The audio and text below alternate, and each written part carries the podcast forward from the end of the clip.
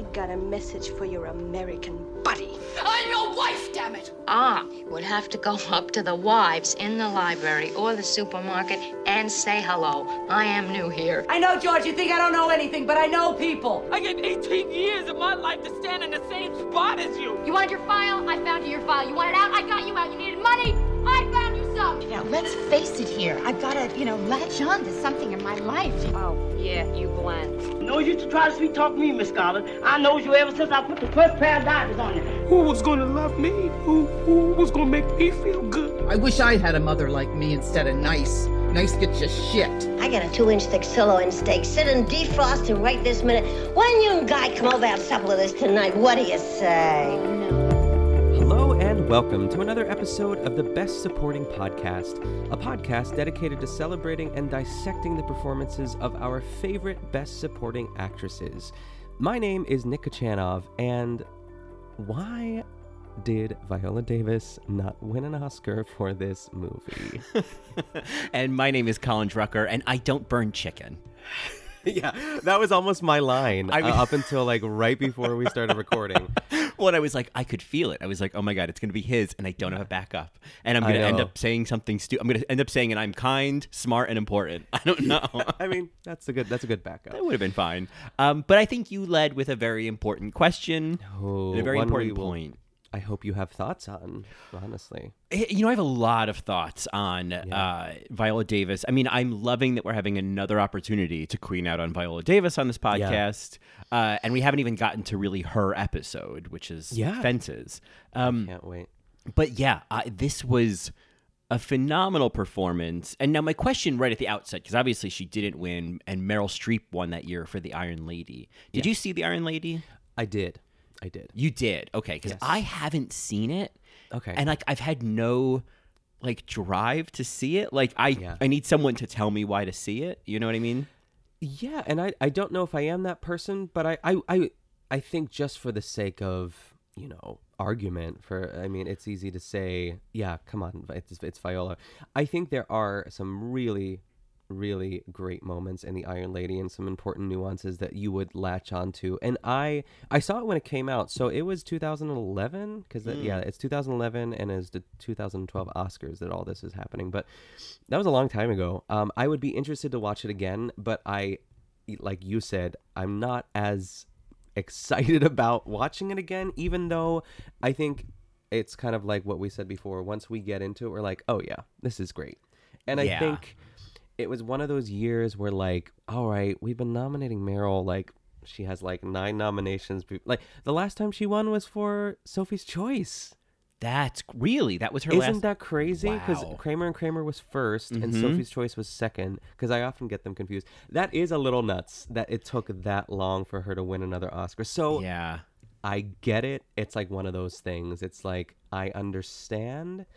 I think even she in Meryl's speech said like, "Oh no, Yeah. not her. Not I know what you're all thinking. Not again." Not but she's again. still charming as she's saying it. But Viola Davis. I mean, okay, so let's. I need to put a pin in that for now. But Yeah. um, obviously, we're talking about the help today, y'all. Yeah, obviously we are talking about the help, which uh, is a it's uh, you know we watched John and I watched it last night, and I saw it when it came out in the theaters, and Yes, it same. is definitely a movie where I never found myself looking at my phone.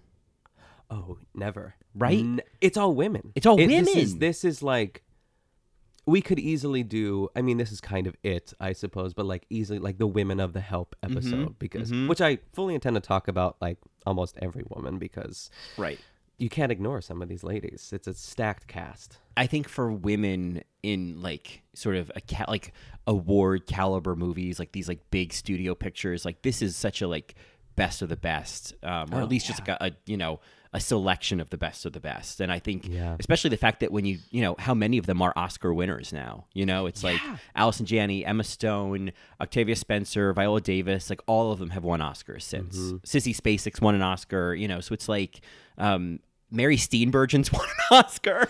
I mean, you know what? The- uh, one of the weird trivia facts. I hope I get this right, but I'm pretty sure I am.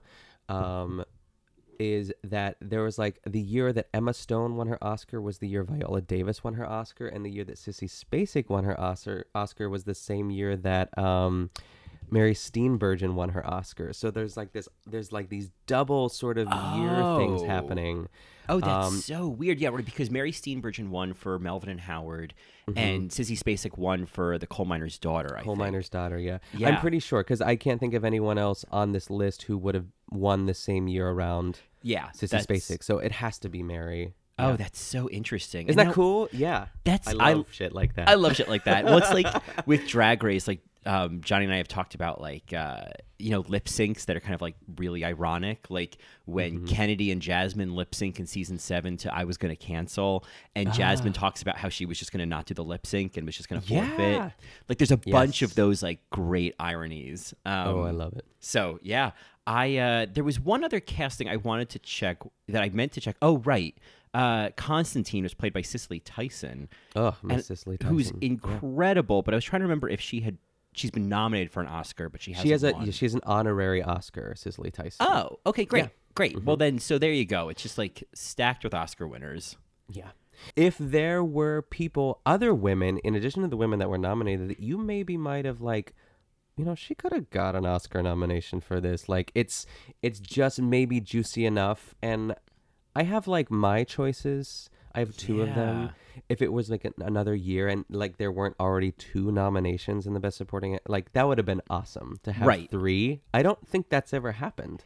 It's um. You know when it happened, there was a movie I think from the '60s called Tom Jones that had Oh, three I Best love that you know Actresses. this. I know, I know. That's it is crazy that I remember that, but it was Yeah. I think because I looked at it recently and I was like, Okay. and I think it was like, oh god, I'm gonna have to see this to understand why three women from this were nominated. Sure. Um, I think for the Golden Globes, Nashville had three Best Supporting Ac- Actress Oh, I nominees. could see that, yeah. yeah, but that had 24 people in it, so Yeah, that I was was very gonna say, likely. yeah. yeah. Um, so in terms of other roles that I could have seen nominated, Mm-hmm. um, I I really thought Bryce Dallas Howard was great. I think that Oh. she like brought a lot of nuance to that role, and that in fact I was like, wait, was it Jessica Chastain or Bryce Dallas Howard who got nominated? And um, I've kind of always confused the two of them, so that when they had a scene together, it was very much like Al Pacino and Robert De Niro finally having a scene together. You know? Pachiro. Yeah, Uh, yeah.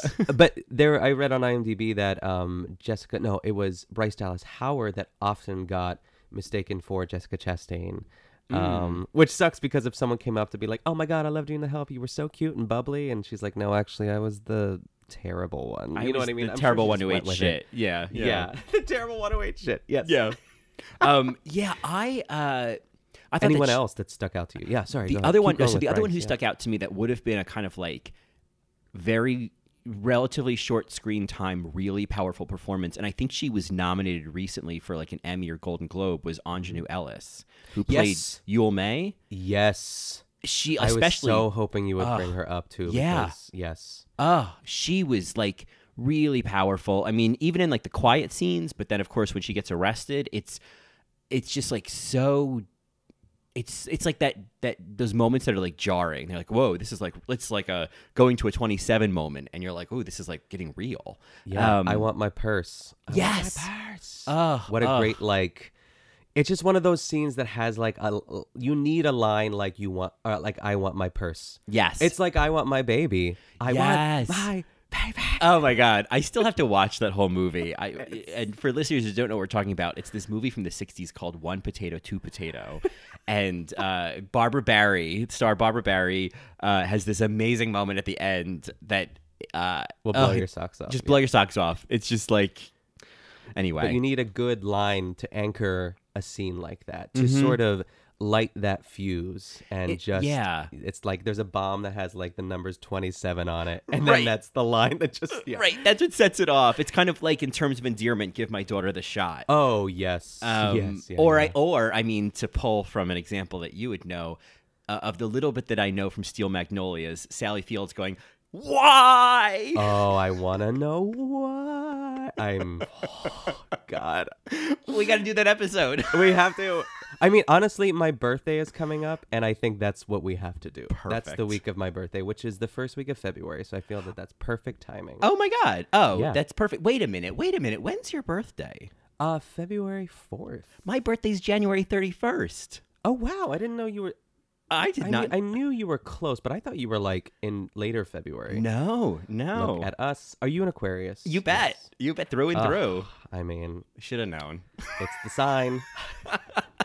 sign of the sign. Sign of the sign. Oh, oh, that's fantastic. Yeah, yeah, yeah. And I'm like a true, and I feel like you're pretty close to. I'm like a true blue Aquarius, like right in the middle of both. Like you know, but also let it be known, I am not like one of those queens that like live and die for uh, you know astrology. I appreciate it, Yeah, but it I'm helps- also like, yeah, yeah, It helps you understand things, but it it's not like uh that's so me. Or I'm gonna post it on my Instagram and be like Aquarius season. You know, right exactly exactly like I I just find that when I read the horoscopes for Aquariuses, I'm like, yeah, yeah, yeah, this reads, this checks out. yeah. But you could read any of them and be like, oh yeah, that's me too. Yeah, So, yeah. So, Uh, uh, but yeah, Steel Magnolias, yeah, 27. yeah, Um, obviously and- Hereditary is you know my go-to Yes, of example. course, Uh, so, uh, question for you: Who is on your list of like?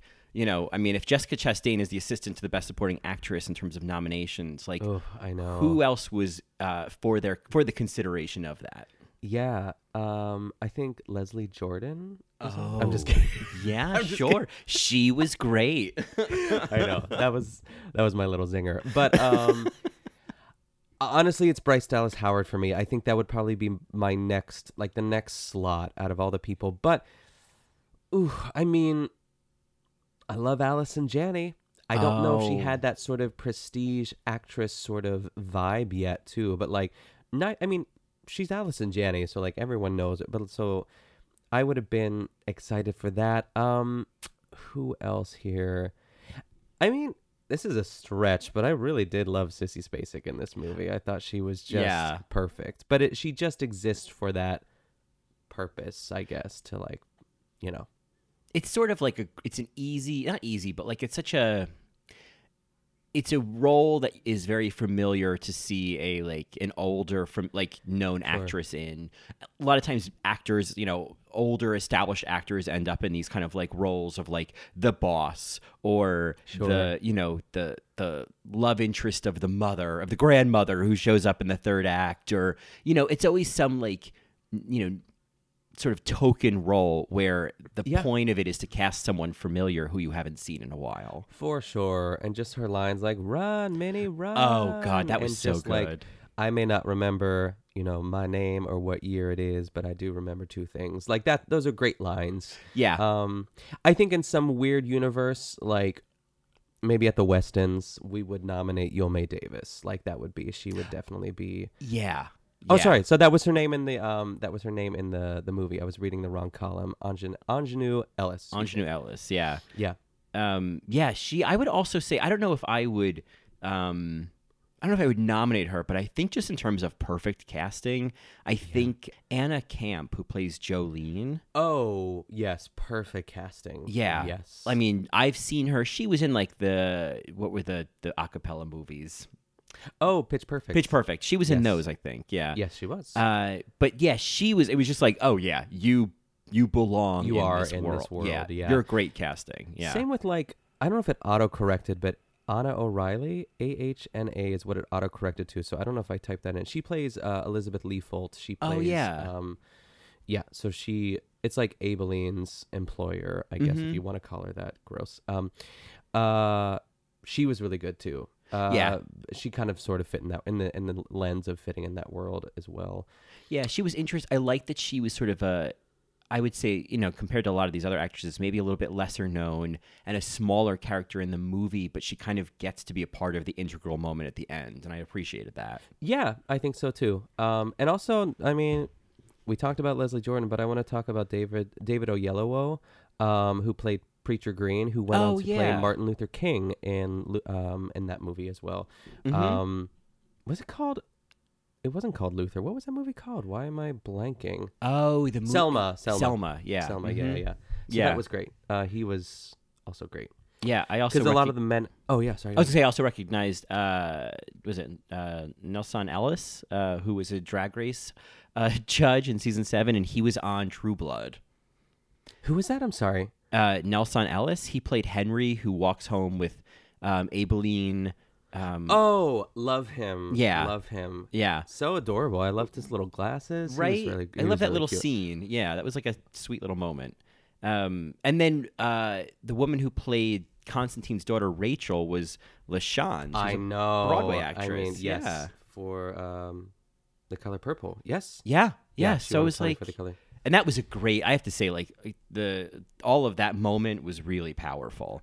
Um, and I feel like Cicely Tyson could get recognized for her performance in this, just because I think Cicely Tyson can like read Oh, the yes. instructions on how to make pizza rolls and get nominated. You know? Yeah, I mean, honestly, they aged her up so much too because even in that flashback where she's combing like Emma Stone's hair, she looks super young. I don't know if it was just that like good season one RuPaul's Drag Race lens on Right. camera, but Yeah, yeah. uh, she's yeah. I I can't believe that I haven't mentioned her. It kind of is one of those things. Like, of course she is Right. She's going to be great in everything. She's just one of those actresses. Right. Yeah. It's kind of like the definition of gravitas. You know what I mean? Like everything. It's kind of like the female James Earl Jones. You know? Oh yeah, and I I mean, how great would it? Because I know that Viola Davis like idolizes Miss Cicely Tyson too. Like, how great would a Mhm. scene between the two of them have been? That Mm. would have been Yeah. great. Anyways, Anyways. and Cicely's still with us. She's still kicking. She's ninety five years old. Crazy. Yeah. Yeah. Yeah.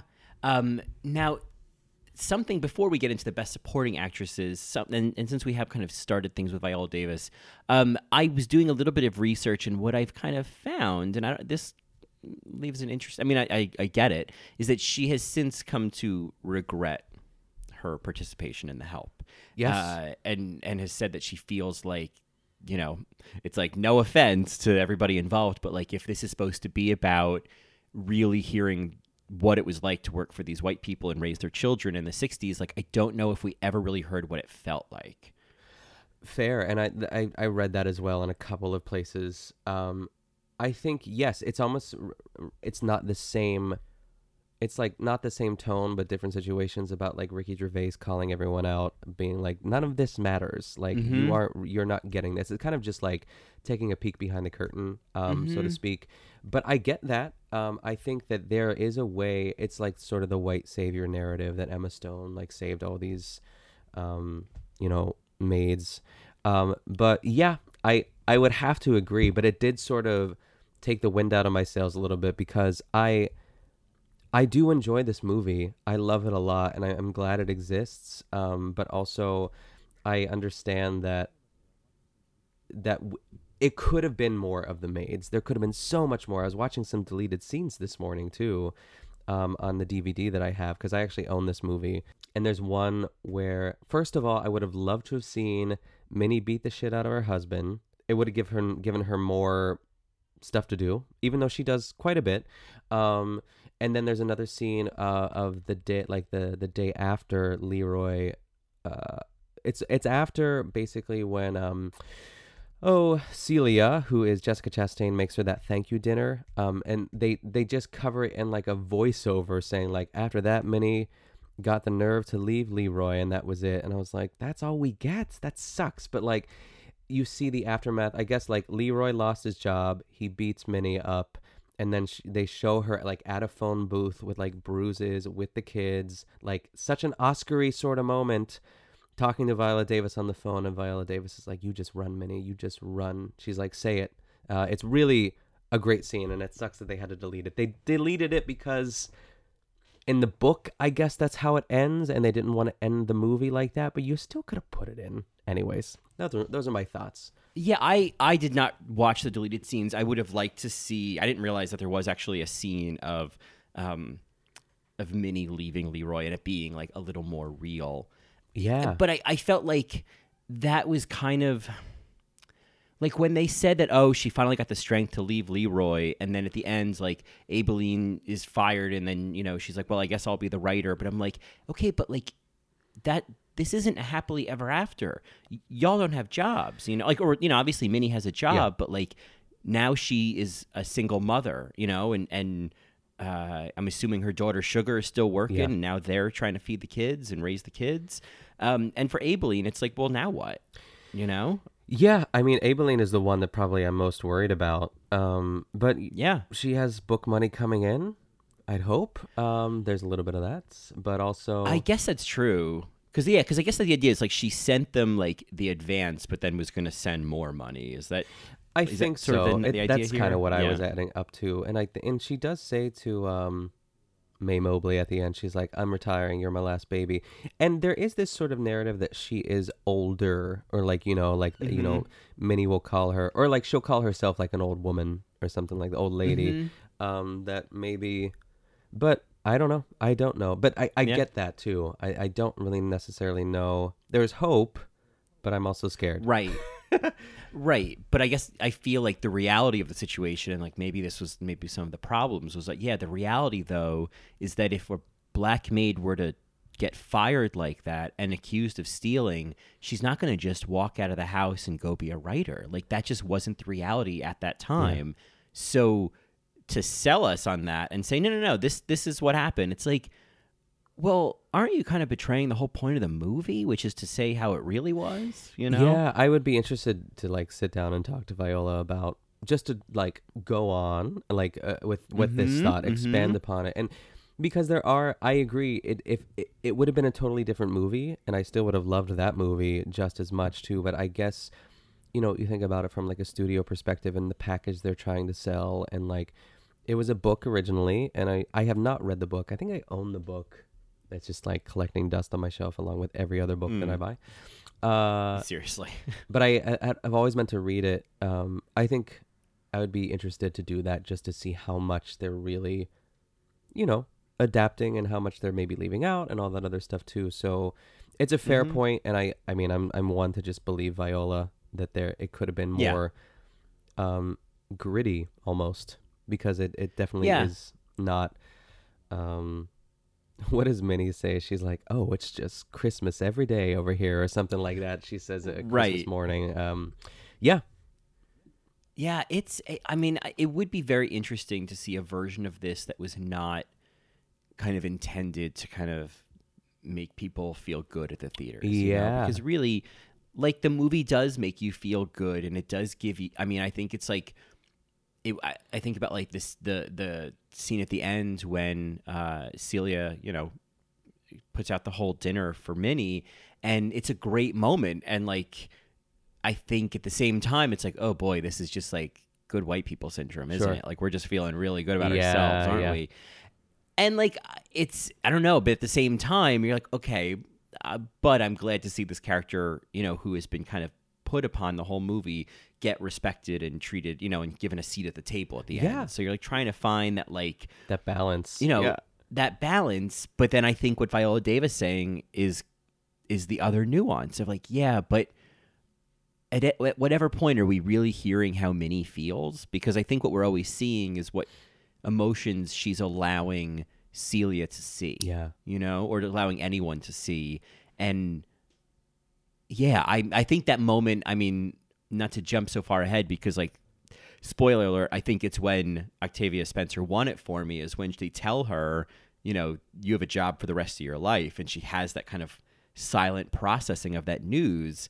And it's it's a really interesting face journey and it's really interesting to kind of see how many feels.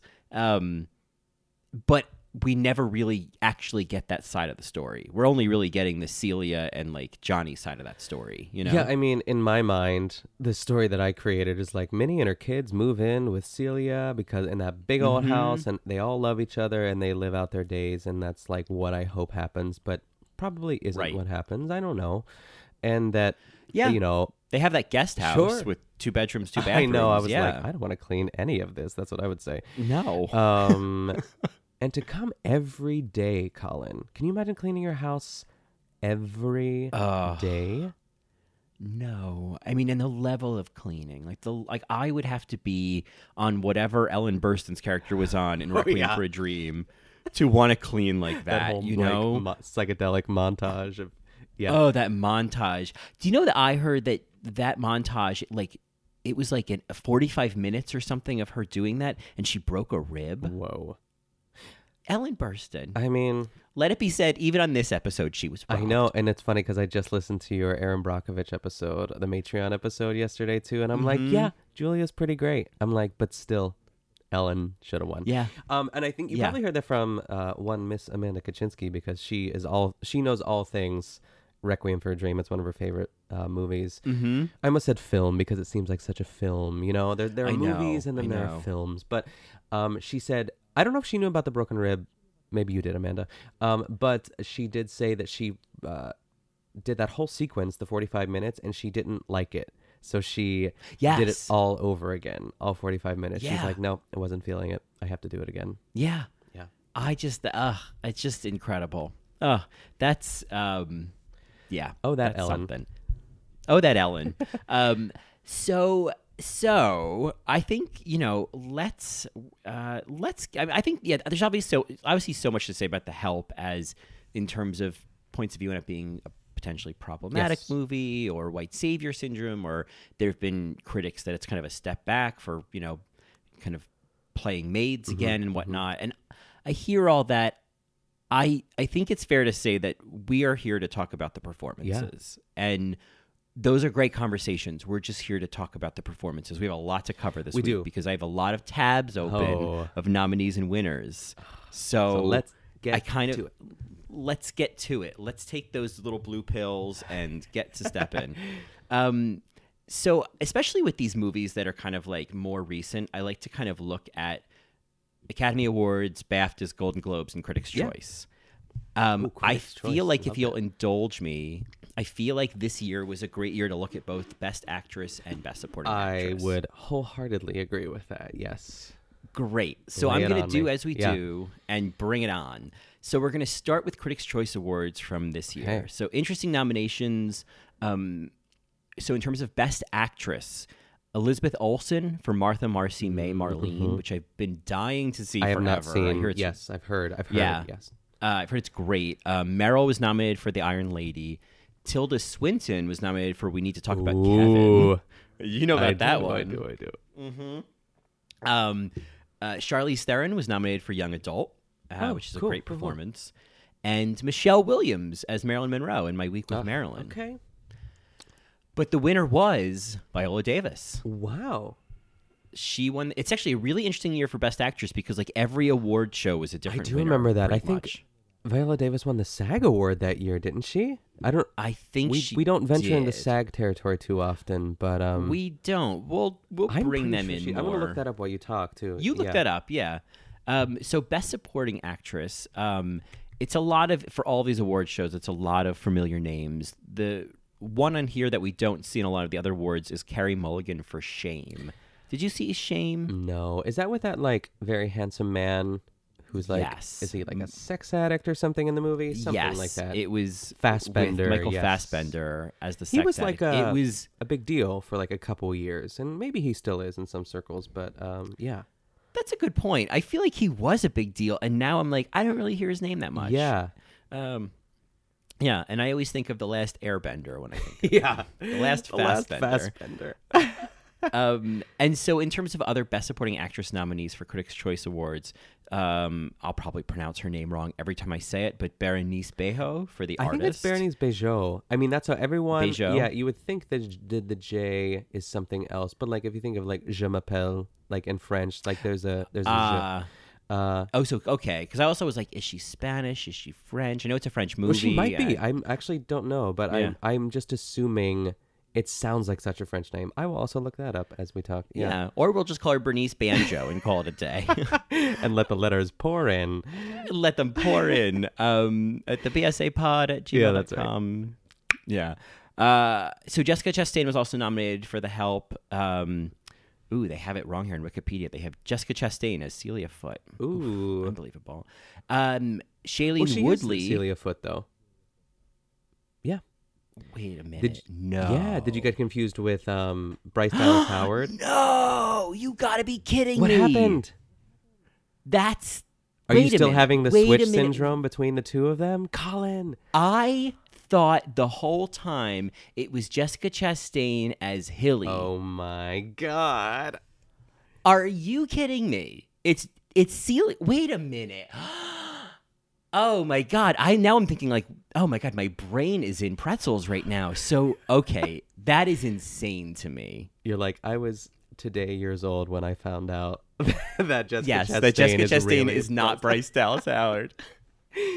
Um, I feel like I have to do this whole episode that's again. okay. No, that's I'm okay. glad I mean, we figured this, this out is now. why we do the work, Colin. This is why we do it. Oh, I'm so glad she got nominated. The whole time I was kept thinking this is such a nomination kind of Oh, role. great. Okay, good. I'm glad. I'm glad we And- figured it out before we actually had that conversation because you could have like Yeah. disagreed, and I would have been like, Colin.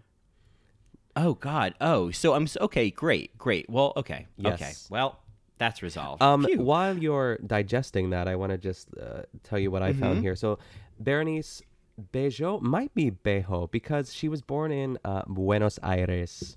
Um, oh. So there's that. Uh, she was relo- uh, okay. She did relocate to Paris, France, when she was three. So there is a sort of, um, you know, a, a good mix of both cultures, I'd say too. But uh, she is Yeah. definitely Argentinian, and uh, then moved to France. Um, and also, I looked up the SAG Awards very quickly for the year The Help, and The Help won Best like ensemble.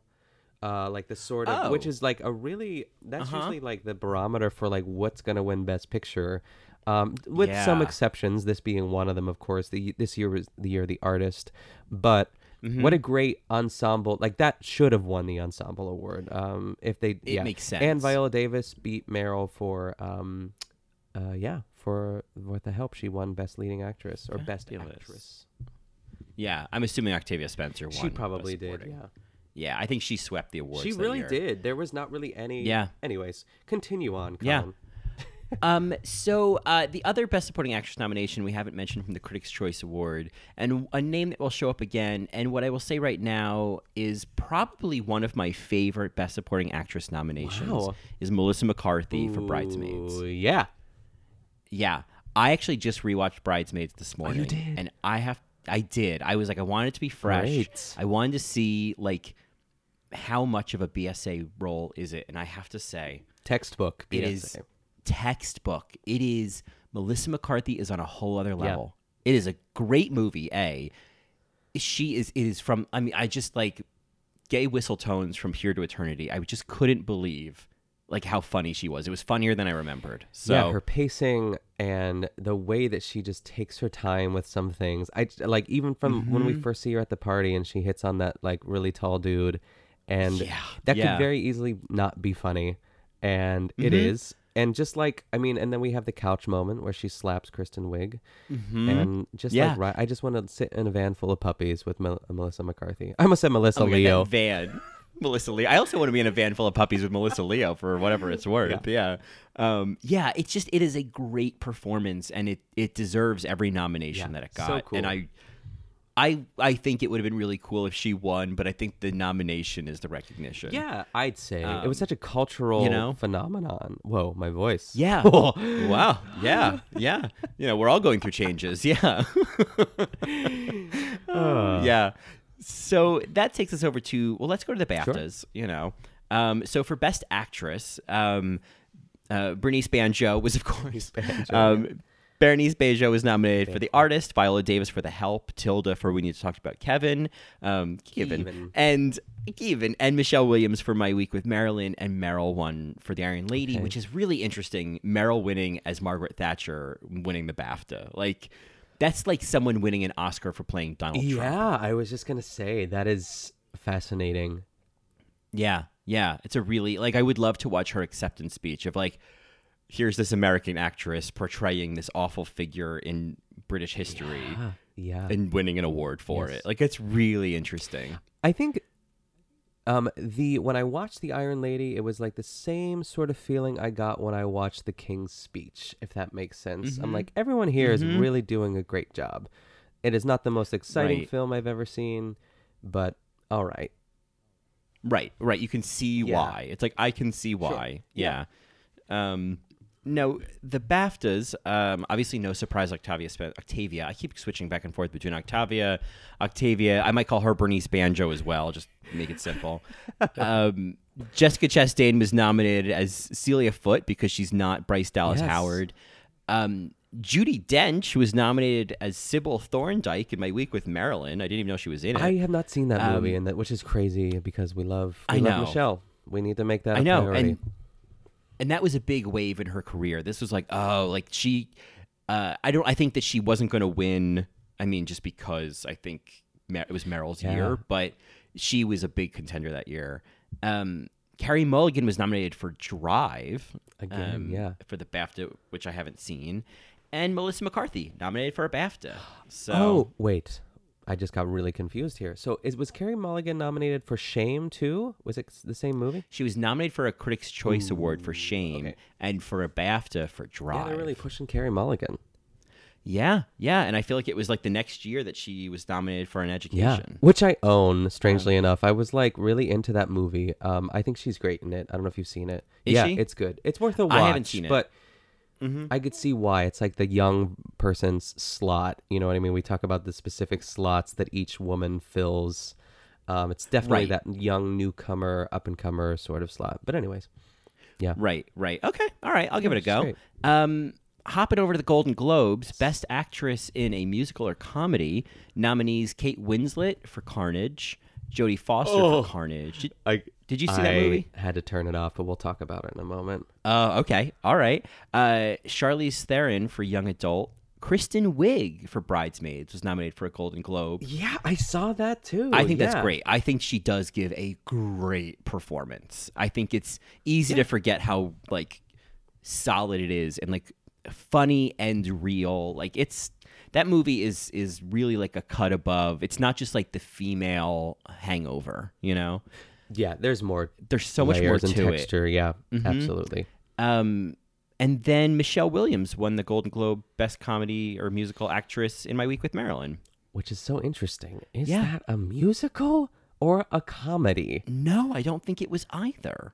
I don't think Um, any. That's that's a weird placement. But That's a you know, weird I one. I love seeing Michelle win awards. I feel like she needs to win more. She's in Yeah. the category of the Annette Bennings and the Right, right. you know Amy Adams. Amy Adams is Glenn yeah. Close. Yeah. Yeah. Um, so then the Golden Globe Best Picture, Best Actress in a Drama, Tilda Swinton in, in Kevin, Rooney Mara for The Girl with the Dragon Tattoo, Love Glenn that. Close for Albert Nobbs, uh, Viola was nominated for The Help, and Meryl won for The Iron Lady. Yeah. And then Interesting. interesting, you know, lots of familiar names. We head over to the best supporting actresses and uh, more of the same Bernice, Jessica, Dallas Howard, um, Janet McTeer for Albert Nobbs, Shailene Yep. Woodley for The Descendants, and Octavia Octavia Bernice won for The Help. I know. Just call her Minnie. I just give up Minnie. Um, Yeah. And then finally, we get to the Oscars. Lots of familiar names in the Best Actress category. Glenn Close for the um, for the Help, Albert Nobbs, Viola Davis for the Help, Rooney Mara for the Girl with the Dragon Tattoo, Michelle for My Week with Marilyn, and Meryl one for the Iron Lady. Yes. And finally, we get to the category at large, which is, of course, the Best Supporting Actress Oscar. The nominees are Janet McTeer in Albert Nobbs, Jessica Chastain in The Help, Bernice in The Artist, Melissa McCarthy in Bridesmaids, and Octavia Spencer wins for The Help.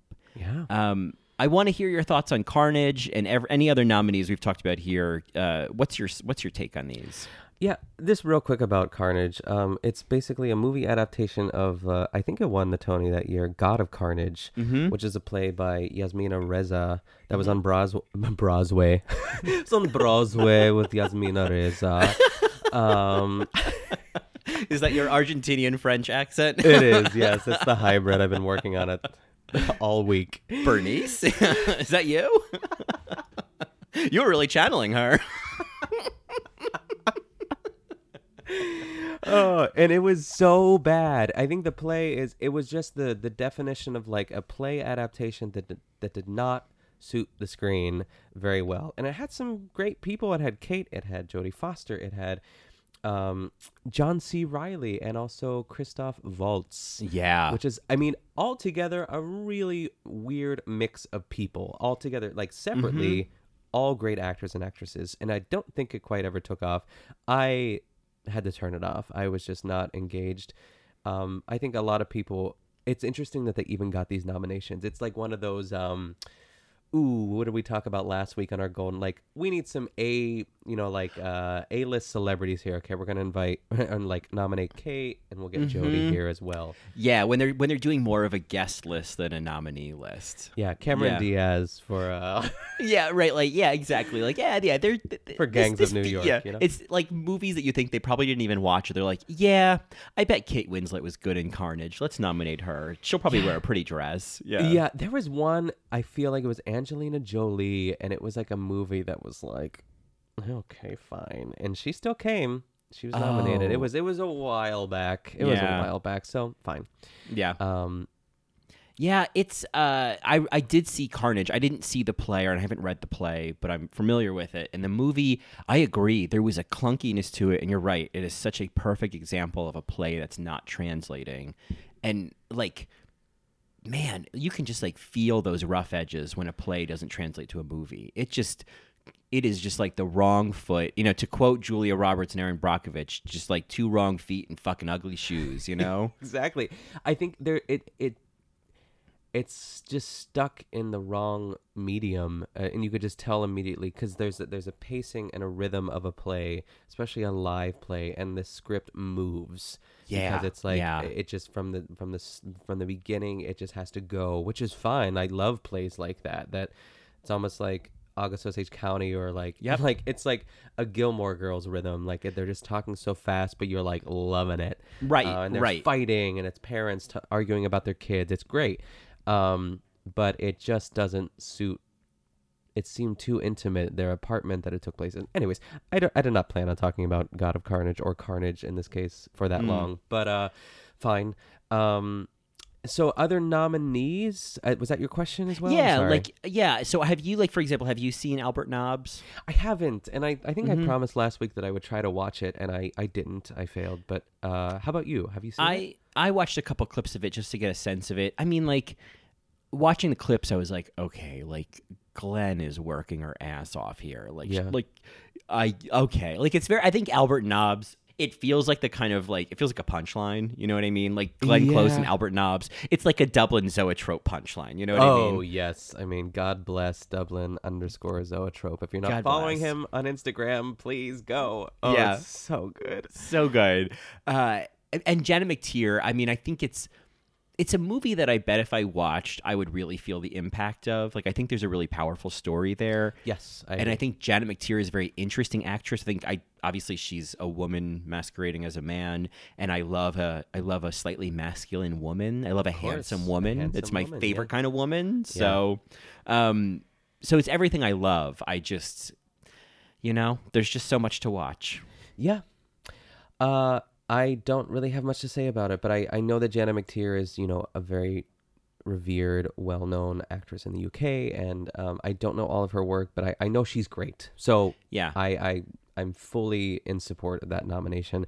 Um, have you watched The Artist? Did you see The Artist when it came out? I didn't. I still haven't seen it. I'm I'm certainly intrigued and uh I can't remember Jean Desjardins, whatever his name is, is like Jean Dujardin. yeah, like the French Jon Hamm. Like, Yeah, oh my yeah. god. Honestly, yeah, Honestly, just stunning. Um so I haven't seen it, but I I, you know what's funny? I kind of I know this is terrible. I like forgot about the artist, and it was Oh, yeah. such a thing at the time. It was. It was like the movie that sort of harkens back to that era of silent film, and you know, I uh, Hollywood loves movies about Hollywood, and it was Mhm. this sort of sweeping cultural moment as well too. Uh, I did see it, and I think uh, I don't. I'm looking at my movies on my shelf. I don't think I own it, or if I did own it at one time, I I lost it, and I think it was a gift.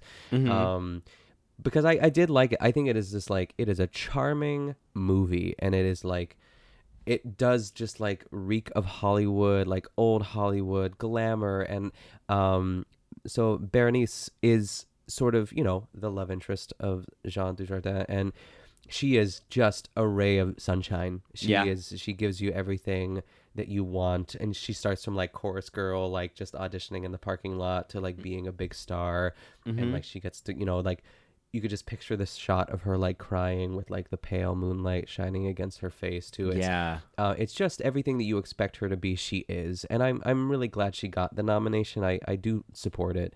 uh, as well. Not that she needs my support. I mean, who am I? uh, but yeah, but she's great. I think you you will find her really charming. Um, Okay. And that's not like um, a dig by any means, just because I don't have anything else to say about her. I think that she just is so fun to watch in that movie. Yeah. Yeah. I mean, I think that the whole idea of like being like charming is a very like I this isn't my BSA of the week, so I can mention it now, but I've watched since the at least the first episode of AJ and the Queen. Oh, okay. All right. And- I Have you? I have not. Oh, okay. So, yeah. So I, I I'm I'm not in love yet, but I'm definitely going to keep watching. But mm-hmm. I think that RuPaul like there is definitely a charisma there that is undeniable. Yes. And there's a there there's a charm there and there's a star power there where it's like, "Oh yeah, this is a thing. This is definitely a thing when someone is just a charming performer, you know? And I think that like it's probably maybe a bit relevant even for the winner of this week's Best Supporting Actress Oscar, but I think, you know, uh, Jessica Lange and Tootsie is certainly an example of this, of like Sure.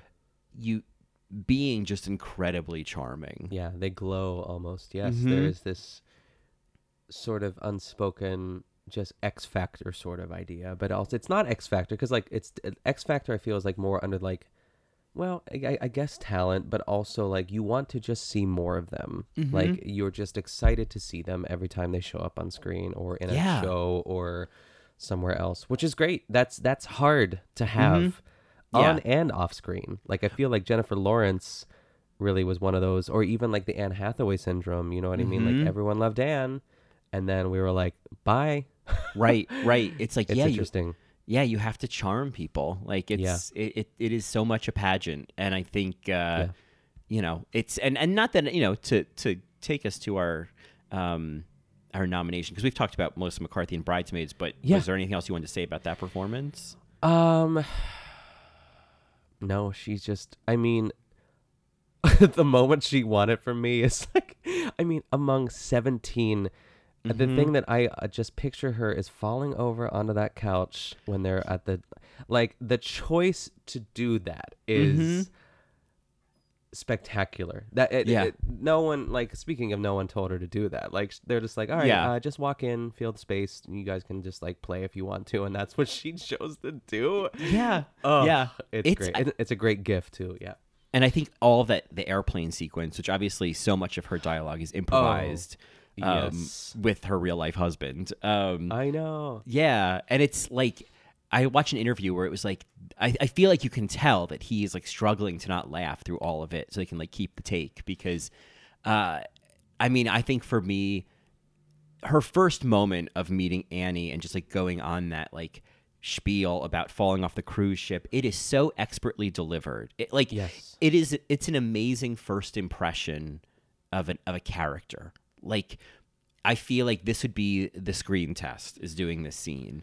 Yeah. And she like I think when she's going through all of it and then she's like stopping herself to introduce herself to the tall black guy who's standing next to Annie who she assumes is her bo- boyfriend. Yes. The the sort of human moment of like, "Oh, hold on." Like it's it's so Sorry, so rude. Nice so to rude. meet you. Yeah, yeah. Yeah. And I think that like Megan, I love that her name is Megan. It's so Yeah, perfect. It's perfect. Yeah. It's such a fully like I want to say fully realized. Like I get who like that character could just be this like kind of ridiculous joke, but she's so grounded in in a sort of reality, and we certainly see it in that couch scene where she's like, you know, high school wasn't easy for someone who looked like me, you know, and and you start to realize like, oh, she has been, she's always been left of center, and she's been spending years embracing that, like Yeah. to almost to a fault, you know. Yeah. But like it's I don't know. I just I think that it's a great great role and I love that she got nominated so much for it, you know. Same. I wish there was more comedic performances that like got the same recognition because Mhm. they, they exist out there as well. And of course, I can't think of really any off the top of my head. But if I was to kind of sit and think, which is, I mean, I love those kind of exercises. Just Yeah. like sitting and thinking and going on IMDb and looking at. Oh, it's great. Right, right. Wearing a robe, all those things. Yeah. Exactly. Yeah. Ugh, Um robe. And so, with, I guess the only other nominee we haven't really talked about before we talk about Octavia Spencer is Jessica Chest, Jessica Chastain as Celia Foote, I mean, this is probably the most important one to talk about because it's not the one I thought we were going to talk about. Yeah, Um, I know. What a ton I- of events I- here. I just kept thinking of that episode of Black Mirror, and I was like, no, Jessica Chastain was in that. Oh, Yeah. Or was it Bryce Dallas Howard? it was No. But oh, Bryce my- Dallas Howard. What episode are you talking about, by the way? Because I know Oh, what you're talking about. The um oh nosedive. Nosedive. I, I. I'm pretty sure it's Bryce Dallas Howard that was in Nosedive. Let me look it up. yes, it must have been, and she played Hilly. Oh my gosh. Yeah. I can't believe I I can't believe I fell for the Bryce Dallas Chastain syndrome. I just uh yeah, it's Bryce. Yeah. Yeah. But Okay. I mean, it's it's they're just white women that look similar to each other. yeah, I mean, I get it. Yeah, it's true. They just they look very similar. Um, so Jessica Chastain, I think, as Celia Foote is, it's great. It it is. It's a great kind of. It's not phenomenal, but it's a great kind of assistant to the Best Supporting Actress kind Yes, of nomination. Absolutely. I think that it's. Um, I mean, I think that the scene that nominated that she got the nomination for, where they showed some nuance, is the is the miscarriage scene. Obviously, Yeah, I think that really like grounded her in a reality. It reminds me a little bit of Sandy Dennis and Who's Afraid of Virginia Woolf. Oh yeah. Like in some ways, like she plays more of a bombshell than like a mousy wife, but I think Yeah. that same. There's sort of a bubbliness and then a sadness underneath. I think Yeah. that she kind of hits those same notes. Yeah, she's uh lonely. That's like the word that I would describe her, like that with a capital L. Um, she has that. I mean, incredibly sexy husband. That uh, my lord, when they walk in for that like benefit, and she's wearing that like pink dress, and he's like right behind her with. I was like, wow. I, Yeah. I think I said that out loud. I, but watching it by myself, I was just Yeah. in awe of their beauty. And when he Uh, said like, "Oh, he had like when he tells Minnie at the end of the, he like let his pants out," I was like, "I don't see a problem here. You you can if you want to gain fifteen them pounds, all the way buddy, out. Yeah, let him out. Get in those sweatpants and call me. Yeah, Oh yeah, he's he's lovely. yeah, Um, but I love how they just like they they set her character up. They start with her shoes first by the pool. Like they Mhm. pan up and give like you know who this woman is, or you think you know who she is from the Mm. get go. Um, and I do like you said, I do love that they give her that storyline because it could easily be this cardboard cutout of a bubbly, dumb blonde, like woke dumb blonde, if that makes sense. yeah, yeah. It's an interesting thing where she's. It's like she's. She's almost played as like too naive to be to be racist, which is Yeah. usually like people are so naive that they are racist. But she's like, for it, it's these moments of like forgetting to practice the casual racism of like treating Minnie like you know less than human. You know, like Yeah. even offering her a cold Coke and like you know um, everything. Like it's it's so like and hugging her and all of that. And after you hear. Uh, Hilly talking about how you can't even touch, you know, and, and having separate bathrooms, and for Celia to be throwing her arms around her and um, Eating lunch with her. Too. I eating mean, lunch with her. just- yeah. it's uh, it. I I think because they established that from the start, it feels a little bit less like you know good white person saving you know saving the black help as much as like Skeeter is. Like I feel like with Celia, this is just genuinely who she is. Yeah. But and she's also oh go ahead, talk about Okay, but it's just an interesting nuance that it's like she's it's it's not because she's smarter than everybody, you know, ostensibly, but it's because she's not picking up on the social cues. Yeah, and I think because of that, she was sort of like ostracized. She doesn't fit in. She doesn't. She has this sort of. I think the the time where you feel the most sympathy or uh, for uh, Celia is when she holds up that pie at the window and everyone's like sort of Mhm. cackling at her and she knows she's like oh shit I should have never came here and you feel so bad for her but then she is not she doesn't suffer the worst fate in this movie like 'cause No. obviously Minnie and Aileen are suffering far more terrible things that you almost I think maybe that's my that might be where like Viola's problem lies too because you remember Celia's struggle more so than you Mm. know Minnie or Aibileen's um because of that Yeah. That's a really good point. Is we spend more time seeing Celia struggles and Minnie supporting them Yeah. vice versa even. And if this is supposed to be about Minnie and it's supposed to be about Aileen, um yeah. yeah the dynamic's interesting but Yeah. I mean not for nothing. I mean, Jessica Chastain shaking that bag of chicken up and down, saying, "This is so like Yeah. this is so much fun." Is the line that she has, and it is charm. It is like the Mhm. definition of charm. You can't help but smile. Yeah. And Yeah. Minnie's great with her. She's like, she's like, the chicken's already dead, Miss uh, Miss Celia, and then she's like, Right. "Yep, it's dead." Like it, it's it's a great scene. It is. I feel like they have a great dynamic. It's the kind of role that in a different era, like Melanie Griffith or Goldie Hawn would have. Oh Um, yeah, you know, and and she's and it's like hitting all the right notes such for that. Goldie Hawn notes. Yes. Yeah, yeah, um, Goldie, love her. yeah. Goldie. Remember her? Yeah, she actually she's a BSA. I know. Yeah, Uh, we'll so get to her eventually. yeah, we'll eventually get to her. So, of course, these are our, all our nominees, but no one stood a chance against Miss Octavia Spencer, who won as Minnie Jackson for The Help. And as we are wont to do here at Best Supporting Podcast, we're going to take a listen in on her Oscar acceptance speech.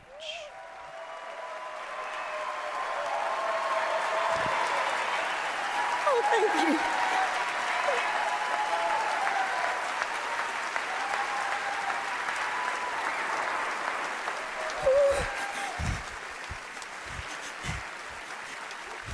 Thank you, Academy, for putting me with the hottest guy in the room.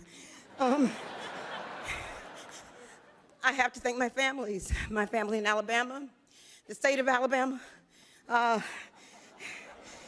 um, my LA family, watching at Stevens or at Gata, my help family.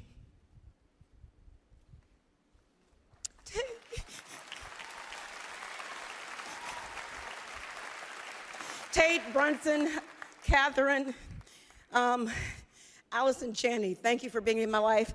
I share this with everybody. Thank you, Steven Spielberg, for changing my life. Thank you, Stacey Snider, for changing my life. Please wrap up. I'm wrapping up. I'm sorry. I'm freaking out. Thank you, world. Oh, God. And thank you to WME and uh, Viewpoint LA. I'm sorry, guys. I love you. Thank you. I'm sorry. I just. I, you know, it's funny. I, I feel like this. We were talking about the Golden Globes last week and how it like mm-hmm. felt very real, and some of the speeches felt very unprepared. And I thought this. It's funny that Octavia Spencer was winning every single award, and yet was still genuinely caught off guard winning the Oscar. Yeah, it's it adds to word of the day her charm really as a person because I think, and we might have touched upon this last time too. Like, it is at this point if you do your research. Um, that wasn't accusing you. I'm like, No, if I know, Did your yeah. research, Colin? If yeah, if Um, only you'd done a little bit of research. If only we had the SAG award information. I had to look that up for myself. I've got to carry this podcast on my back all by myself. Um. Uh. I lost my train of thought because Oh, I'm but if you did your research angry. about Octavia Spencer. oh yeah, that's right. That she um that she's well liked. She's almost Yeah. like um uh, not at the level of Tom Hanks, you know, but like she's she's put in the work. She's been doing Mhm. she's been around for a while and I think that she everyone really loves her too. So to see uh, to kind of get that momentum or to kind of add that to the momentum of her winning this, but I I don't know how I would feel because like it happened to Glenn. Yeah. Yeah. Like I would just never really cuz it's like almost like oh my god this is happening. Whoa, another war this is happening. This oh wow, I have another award. Like this is I don't know how I would process that if I would trust it and know cuz like to get to that point and assume that you're going to win and not win. What happened to Glenn last year? Yeah. Uh, yeah, you'd hate to set yourself up like that. Um, Yeah. Yeah. And I think even like even if she had all good reason to like assume she was going to win, like I love that there wasn't a speech prepared. I love that it was just emotions. I love that like I mean, kind of I saw some video she on YouTube of her talking about it was like a GQ video talking about some of her most iconic roles and she talked Okay. about the help and she said that, you know, she um she had met I think Kathleen Stockett, is that her name? The Kathryn auth- Stockett, Kathryn yeah, mhm. Stockett. She met her when Kathryn was writing The Help, and I think was like kind of the image and in, like image of like who Minnie is. Like she's like kind of always been Minnie. Yeah. And then when Kathryn Stockett was doing her book tour, like years later, Octavia Spencer went with her to do the readings to read the parts of Ah. Aibileen and Minnie. And so like then when it was That's being optioned cool. for a movie, she was kind of always the choice for Minnie. And I think a lot of that gets reflected in the performance as it feels so lived in. It feels so like, oh, you are this woman. You are Yeah. totally this woman. It it doesn't feel I think this role and I think the sort of black maid role for many years has been a stereotype Sure. and um it and I think has been maybe why I mean is why it the movie can be considered problematic the fact that she manages to take the stereotypical role and take it somewhere else like minnie never feels to me like the quote unquote help Yeah, she. Go ahead. Go on. Yeah, yeah. I just I it I feel like maybe because she gets fired early on in the movie, but like she defies the subservient, you know, quiet, proud, humble thing that I think people want to see. I think Aibileen's character is and to no fault of Viola's is kind of forced down that territory of like bearing the brunt of it all with like humility and grace. And I think that is Yeah. kind of dehumanizing. Um, Yeah. You know, and like I think that's kind of the downside of not really seeing and hearing about what these experiences are like is that we're not really we're given such a sanitized feel good version of it. And Yeah. I think that Minnie I know I don't really get that from her. I think her anger is real. I think that her point of view is real. I think her independence is real. And so to your point earlier, like it's a shame we don't get to see her exercising that independence like with Leroy. Yeah, I guess I'm never worried for Minnie.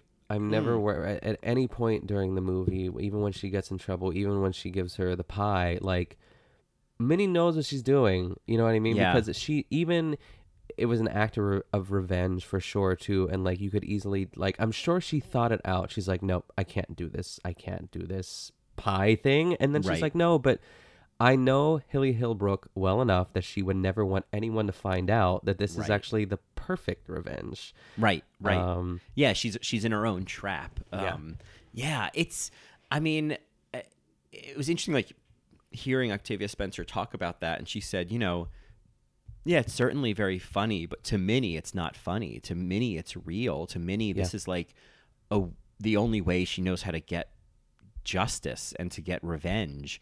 Um, you know, in in the world and with the limitations that she has, and so this is very like real world stakes for Minnie, and I Yeah. think you know, it, it's sort of interesting to kind of see her processing real later and being like, ugh, like I'm never gonna get a job again. Like I'm fucked. Yeah. And I think that that nuance is interesting. That even in these these very limited roles, like for you know Minnie and Aibileen, like they, it's such a it's such a buzzword. The word like you know. um uh, agency, but like she doesn't. She has so little agency in this world, and and yet she doesn't just bow down and take it. Like she still finds her opportunities to have a voice, and I think Yeah. that's, uh, I think that manages to capture a better storyline that maybe Viola Davis is kind of referring to. You know? Yeah, and I think, oh man, I, so many things to kind of. That was lovely, by the way. Um, I think that one of my favorite Minnie moments. It's not necessarily maybe a moment she won it, but like it's the moment like the character of Minnie won it for me, if that makes any sense at all. Mhm, Is mhm. when she goes to the bathroom, Bryce Dallas Howard catches her, and she doesn't use the bathroom. She just pretends to use it because she knows that it'll make Bryce Dallas Howard lose her mind. Mhm. And but like she has the satisfaction of knowing that she never went. I just think that is so smart to show that too. And Right. also, I love Bryce Dallas Howard's like roar that she does. Yeah. I need to see more of that. I would love to see more Bryce. Uh, I Really? know. Yeah. I know. I was like, can we get Bryce Dallas Howard in a hereditary hereditary level role? Yes, Yeah, and I am your mother "Get off moment. that toilet right Yeah. now. Ah, yeah, she's great. I mean, yeah. Jessica Chastain is like, I think she's a premier actress of our time. Yeah.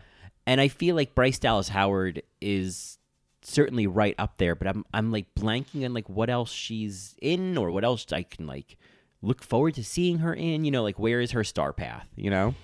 Yeah, I mean, she was in that M Night Shyamalan movie, The Lady in the Yeah, Water. Uh, I she remember was in that. She- Of course, she was in the at this point she's like a gay icon because of the Jurassic Park movies running in those heels. Oh, from right. the T Rex at the end and just like her Mhm. crazy like short jagged bob that she has. It's such Oh, a weird character. I remember Um, that. I remember reading, but I didn't see it. But I remember reading like, oh yeah, she Yeah. she runs away in high heels. And I think Keon and I were talking about it in the kitchen this morning. Um, we had like the craziest conversation, but it was also lovely because we were talking about the help, and um, he was like, "Didn't she? Didn't Viola Davis win for one scene in the help? It was just like one scene." And I was like, "No," I was like, "That was that was doubt." Yeah. And then he thought that the fences dialogue in our opening sequence for the podcast was the I've been standing in the same spot as you was the Oh. short scene from Doubt. And it was just like all these wires were twisted, but I loved of Yeah. course straightening them out. I was like, Can we have this conversation every Sunday morning over Yeah, coffee? right, right, right. And Yeah, then yeah. and then we were talking and we went through every um there's one actually that I still don't know. And I'm sorry this is such a tangent, but it's, No, go for it. silly. Um he, so we went through every clip uh, uh, in our little opening sequence there, and he didn't know. Um, I mean, one of the greatest uh, pleasures of my life this morning was showing him the scene from Network in Beatrice Straight. He's never seen it, so I was like, "Prepare yourself." And we. It was in the Oh. kitchen actually. We were standing. I put, I set up the phone on the windowsill, and I was like, "Pour yourself a cup of coffee." Yeah. Oh my God, I so love we it. I watched it it. together, and but before we got there, I was like, her name is Beatrice Straight, and she won for a movie uh, called Network, and he's like, the one about Facebook. He was so confused. I was like, no, no. I was like, get out of here. You don't even know what you're saying. It was like, re- it was really funny because like everything I would say, it was like Mhm. who's on first of BSAs. It was just Right, like we right. couldn't get anywhere. I love it. Uh, But there's one right after um, uh, Dianne Wiest, and it's like the shortest clip. Oh, is Um, it? Oh yeah, you blend. Yes. What is that? That's Marisa Tomei and my cousin Vinny. Okay. Which is If like a- Johnny's listening right now. He's probably like crawling on, like his, his I skin is know. crawling because I don't know that reference. I know. I Sorry, know. Johnny. Yeah, I know. It, I because that one I thought, oh, it's such an iconic win because so many people thought that it was like they brought that they read the wrong name. Yeah, Yes. it's such a weird performance to get Palance, nominated yeah. for. Like to watch it, she's great in it, but you don't you don't get Oscar vibes. You can't imagine the Yes. Academy being like that performance. Yeah. Um, but it's she is it is a really good performance. I think it is there is an iconic element to it. So, sure, I, I agree with that. I've seen bits and pieces. I've seen like the courtroom scene, and I Mhm. think that's it. Yeah, the movie itself is it, it's got that early '90s clunkiness to oh it. Oh yeah, sure. It- but it's very I'm easy. excited to talk. Yeah, for sure. Yeah. Anyways, wow, we I went on such a tangent about. That's okay. Uh, it was about Jessica Chastain. Oh, we were also talking about like Jessica Chastain and and her like career trajectory because like her Yeah. too. It's not that these stars are not on the map anymore. Too, they're they're still around. I'm sure it's still difficult for women, but Oh, they yeah. were the flavors of the you know that year. Especially Jessica Chastain. Like she went on to make Zero Dark Thirty, which she was right. nominated for an Oscar for. Mhm. Um, she Oh, she's had this potential. Yeah, go ahead. Oh, sorry, I was gonna say she's got a bunch of stuff. Yeah, she was in a lot. Yeah, and so oh I- my, from what I remember. oh this is so exciting. Tell me, Colin. Tell me. This is so exciting. Colin She put is- on his glasses for this one. Oh so yeah, you they know, are. They are you know we're on for somewhere. this. this is, and if you're not familiar with this reference, I, I I will give you some homework. But she is going to be in uh, what looks to be a biopic called "The Eyes of Tammy Faye," playing Tammy Faye Bakker. Okay, it is on my list. I know all the gays out there are just screaming at me right now, but Yeah. um, I I will watch that because I know how important and iconic that is. I watched the like. There's like a like an old like Wow presents documentary Yes. about her. Honestly, watch it. You will love her by the end. I I already know. Yeah. I I, just I know But- that I will, and I just haven't got there. I'm sorry, everyone. That's gonna be an Oscar nomination. I insist. It's gonna be great. I can't Um, wait. Oh wow, Jessica Chastain is also going to be. She's in pre-production for George and Tammy playing Tammy Wynette, and then like a bunch of other movies. So she's got a shit ton of stuff coming. Okay, up. great. The Um, rise. Oh yeah, Chastain. yeah. She had a role in an X Men movie. She was in the It movies. Um, yeah, she's. Oh my god, that's so exciting! I did not know about that Eyes of Tammy Faye. She's going to be so good. Oh my god, That's so exciting. Uh, Yeah. Um, Yay. Okay. Yeah, that's gonna be uh, anyway. Um, so I, oh, I, go. Well, I, I mean, we might be moving to the same direction, but I feel I like talking so. about Octavia. I mean, I. My question to you is: Do you feel like there is some some performances are there is a moment where you're like, oh, this is the Oscar reel moment, Mm-hmm. and some performances is like a sum of its it's a sum of its parts. It's the meaningfulness of the role. It's the love of the actress. It's kind of like so many different things. What makes this a winning performance for you? Who? That's an interesting way to phrase that question because my, my first thoughts uh, are that this is most definitely a sum of its parts performance. Um, Although some really lovely moments, um, which I'll get to, um, this is really fresh on my brain too, and I don't know if it's. I think it might be in the same neighborhood, but not even on the same street. It's. It almost reminds me even as I say it, I like don't believe it, but um, or I'm not like totally on board. Like Whoopi Goldberg and Ghost. Um, there are there's some notes of that. Like I think, and because I just listened to your episode of, I'm just working through Matreon episodes, Oh, so all I of them are it. super fresh Yeah. in my mind. Um, and one thing I think uh, it goes without saying too. One of our like standard golden rules of a BSA is like that no one else could have done this. Mm-hmm. Um, I think another golden rule of a BSA is you're always excited to see her, Mhm. uh, and I always was. Same. Um, I, I think that like she provides humor. She also Yeah. provides um, dramatic moments. Um, she gets to do a lot. She gets to play with a lot of different levels of emotion and and you know drama and also comedy too, which is hard to do. I would say. You know, most dramatic actors, like strictly dramatic actors, have a hard time with comedy and. Um, I think I think we talked about this before. I think the transition from com- comedic acting to dramatic acting, like Robin Williams and stuff like that, that's a far easier uh, access point, I guess, or a way to approach that. But yeah, I, I would say that she does does it all. I would say. I think maybe that is what makes it um, a, a memorable f- performance, and it's like I picture like my mom, who I watched this movie with, like Mm-hmm. she wouldn't stop talking about the Minnie character. You know, like Right, that's that's right. who moms walk away remembering. That's who like a, lot of the public remembers walking away, much like Ghost. Yeah. Um, because like you said in that podcast, that podcast, that little podcast you That have, little that little beady beady little beady. TV show. I meant to say that episode of the podcast, but it Mm-hmm. sounded so. Uh, anyways, um, uh, is that uh, this that Ghost would have not been the movie it was without uh, Whoopi for sure.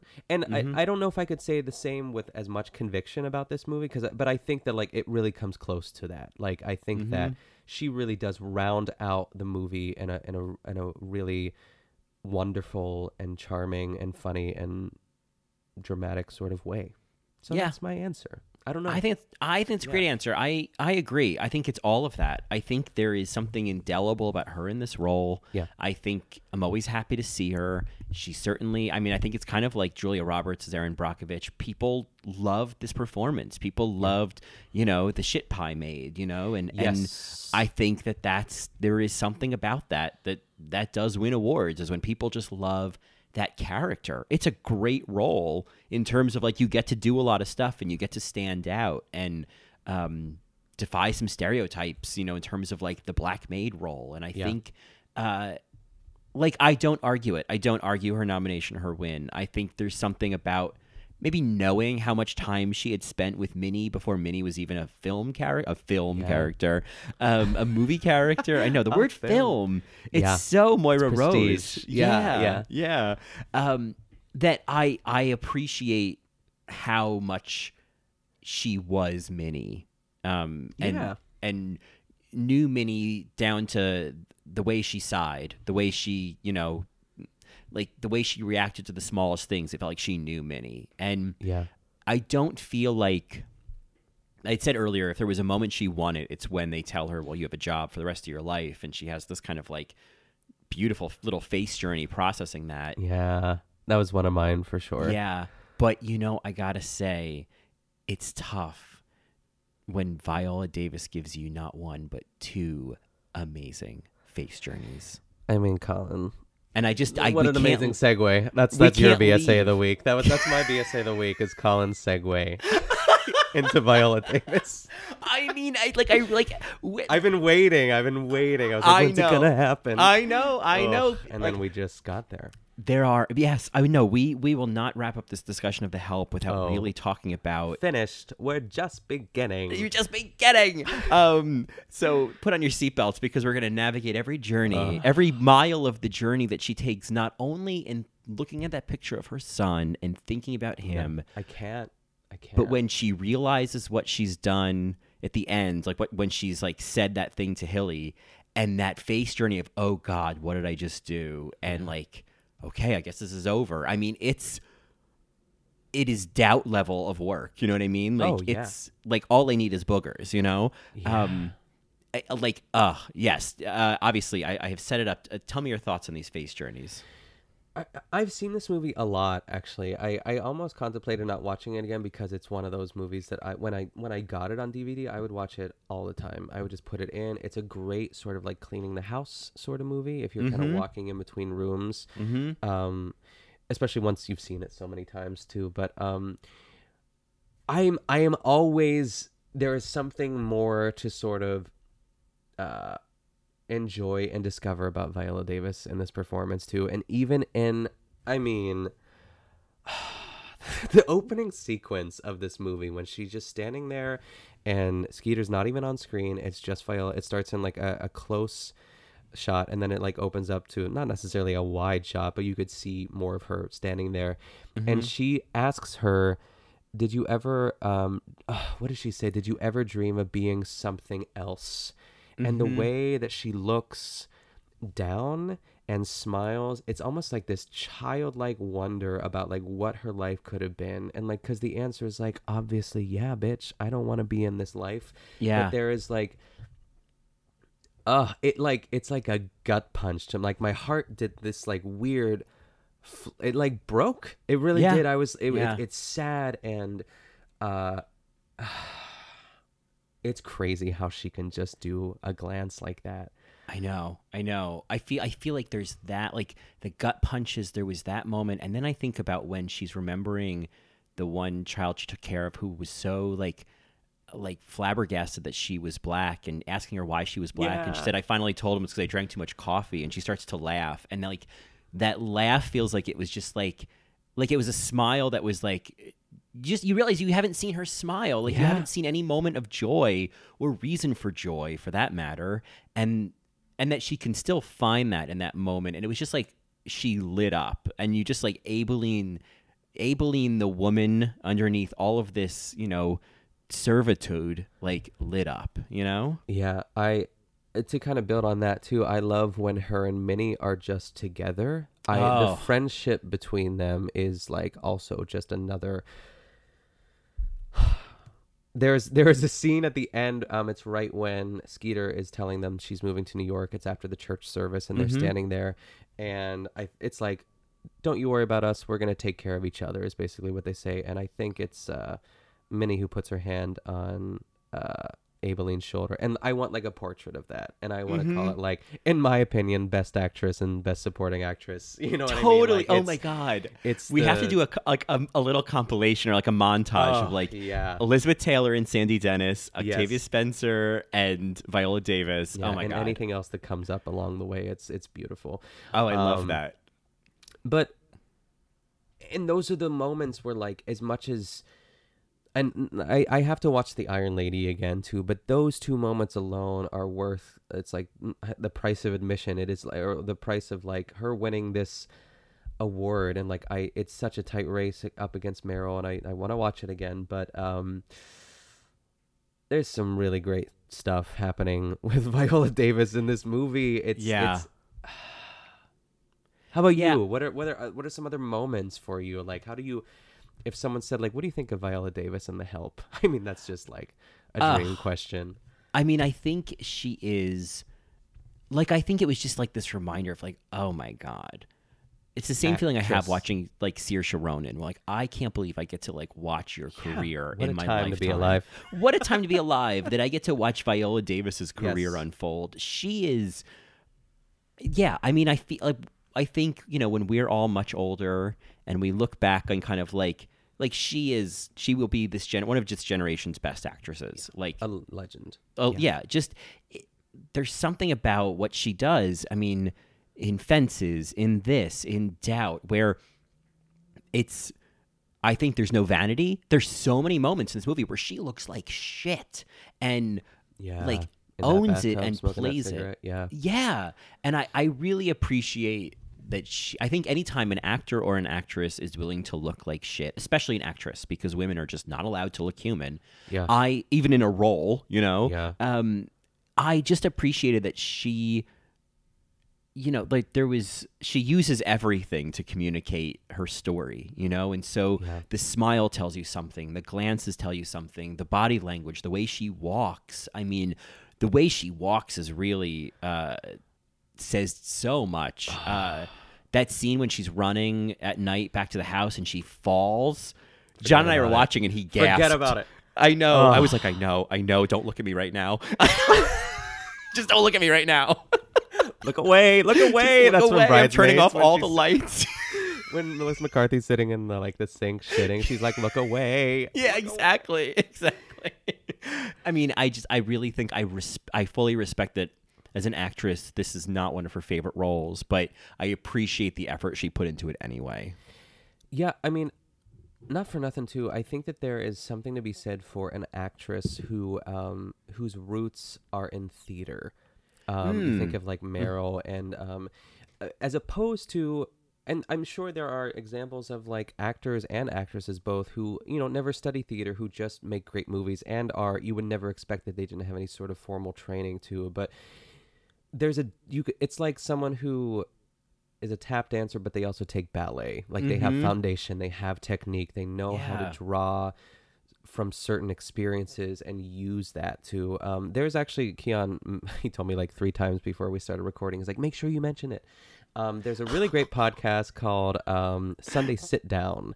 I can't remember the host, um, but he just listened to an episode with Viola Davis, and and it's lovely. And he's like, Ugh. you can just tell that she loves acting so much. It's like the Ann Dowd. Ann Dowd. I almost called it. I'm realizing I was gonna call it the Ann Dowd syndrome, and how close Oh. it sounds to Down syndrome, but that's not. You know. no, sorry. Oh, um, but anyways, moving on. Of that whole idea that like these actresses, they just want to make great work. They, Yeah. of course, I I believe that they probably do care about awards to some extent, but.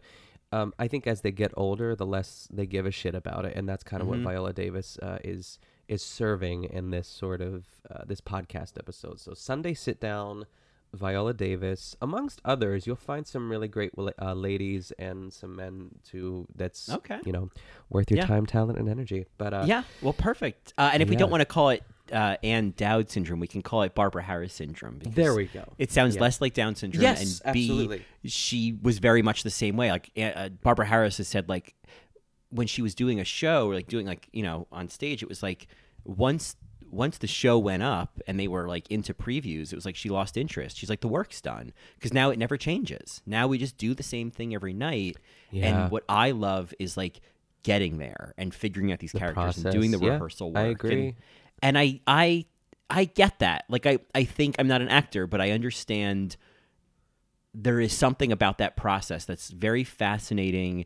It's psychological, it's emotional, it's like therapy, like you're you're there's you know, there's so much to it that I think is really fascinating and people can read as really pretentious because you can talk about it in a really pretentious Yeah. way. But I think the mere fact that like what what cinches it for me is that your your body doesn't know that you're acting. And so when you think about everything an actor will put themselves through, they are taking on the actual trauma of that situation because your Yeah. body doesn't know that this isn't real. And I Yeah. think that's like that is work. That's really significant Yeah. work. I don't have to face that when I go to my like desk job, you know? Yeah, and it's like what Ann Dowd has said in previous podcast episodes that I've listened to, because that's how I spend my time. Yeah. Um, is um, you know, she she was on the leftovers, which I know you haven't watched yet, Mm, but um, not yet. Mhm. I that is like an in the details episode waiting to happen, and I, I can't wait for it. That's all I'm gonna say. I can't say. wait. I can't wait. um, But she, you know, sometimes would get nervous about a scene, or you know, how am I gonna approach this? What's my what's my angle? And then she's like, no, she's like, I'm not gonna get nervous. I'm not gonna, you know, get anxiety about this. I'm gonna rely on my training, and I'm gonna rely on what I Mm. know and my experience that have that is experiences that have brought me to this moment, and and then it just sort of um she switches gears, I guess, too, which I Mhm. imagine like is what Meryl and Viola and Anne and all these great actresses that we love and cherish kind of do the same thing too. Yeah.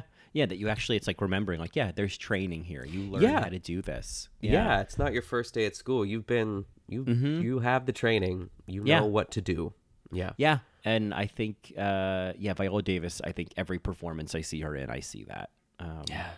including this one. Yeah. Um and I mean I think the big bullet points to hit with Viola are like the first opening scene when she looks at her son. Anytime she Mm. talks about her son, I mean that is Mhm. another monologue moment. Ugh. And when Minnie reaches over, saying like, "You don't have to do this," Mhm. but it is sort of like the secret weapon, I guess. At that point, that's maybe a clunky way to uh, to categorize that, but like they need a they need a reason to go on. I think at that point of the movie, like they're running into roadblocks, so that's why she has to tell her like, "No, we need to do this for my son, and this is why I'm telling you these stories." It's beautiful. Yeah. It is Yeah. so beautiful. Um, Yeah. Yeah, I think, you know, as much as as people take away from the help like loving Minnie, Minnie is great, but I think when it comes to best supporting podcast, Viola Davis is is the it, that's the the notes, that's the whistle tones we're looking for. Yeah, it really is. And Yeah. um I think just even how she interacts with Mae Mobley, she's so Yeah. nurturing and Yeah. um I I'm I'm interested on the, their relationship just like filming this, like how Mhm. that little girl had to sort of, you know, really kind of lean in and trust Viola Davis uh, as far as cuz that's hard for any kid to sort of like you need to really love her. And like I don't know how old that kid was, but she didn't seem old enough to really be like, "Okay, got it." Put yeah, it felt like a very yeah, it felt like yeah, exactly. Like yeah, she's reading a script or smoking a Marlboro. Yeah, um, yeah, it felt like a very specific relationship, and that like Yeah. we see a totally different side of Aibileen, and we see a woman who's raised a lot of babies. Yeah. And, Yeah. and, and it shows. Uh, and then, and, and just like, correct me if I'm wrong here too, but I, I really think beyond that, like the ending scene is like the next big one. the ending scene is yeah i mean from that face journey to like what she says to hilly to i mean all of it uh, even even that final walk away we really see her transform in in, in a way like you reminded me when she said like that was the last baby she ever took care of that yes Yeah. she did she did stop doing this and i i know i was saying earlier like well now what are you going to do but it's like i think what we're seeing is well she's not going to be a fucking maid anymore you know and like we see that like liberation happen and uh, whether or not it could actually happen in real life you know i like that we get to see somebody break free from that in the end Yes. And the other thing too, it's like, if it didn't happen with, um, what's her face, whatever her name is, the one who like doesn't hold her babies and then she oh elizabeth yeah, Elizabeth Leefolt. Um, uh, it would have happened with someone else. Like she knows that she has like the scarlet letter on her. You know, Mhm. like everyone knows, and Hilly Holbrook would have got to everyone. Yep. So if it Yeah. and she knew. I think she, it's like beyond the fact that like enough is enough. Like I think that was also another driving force of like, all right, Right. this is how my life is going to be if I stay in this world. So, bye. like right yeah, right yeah um yeah i'd like to believe that skeeter would still use her privilege to help Aibileen, you know Yeah, or she could move in with like Minnie and Celia, and they just all would have- Seriously. yeah, yeah. I think that Uh.